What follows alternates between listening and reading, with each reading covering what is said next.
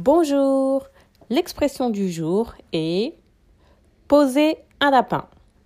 Quand on dit poser un lapin, c'est quand on avait rendez-vous avec une personne et que cette personne ne vient pas et aussi ne prévient pas. Exemple, j'ai rendez-vous avec mon amie pour aller boire un café. J'ai rendez-vous avec elle à 16h. À 16h, je suis au café J'attends et elle ne vient pas. J'attends encore, j'essaye de la joindre, mais je n'ai pas de nouvelles. À 16h30, je peux alors dire que je me suis faite poser un lapin.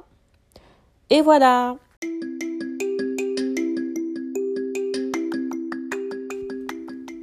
À très vite les amis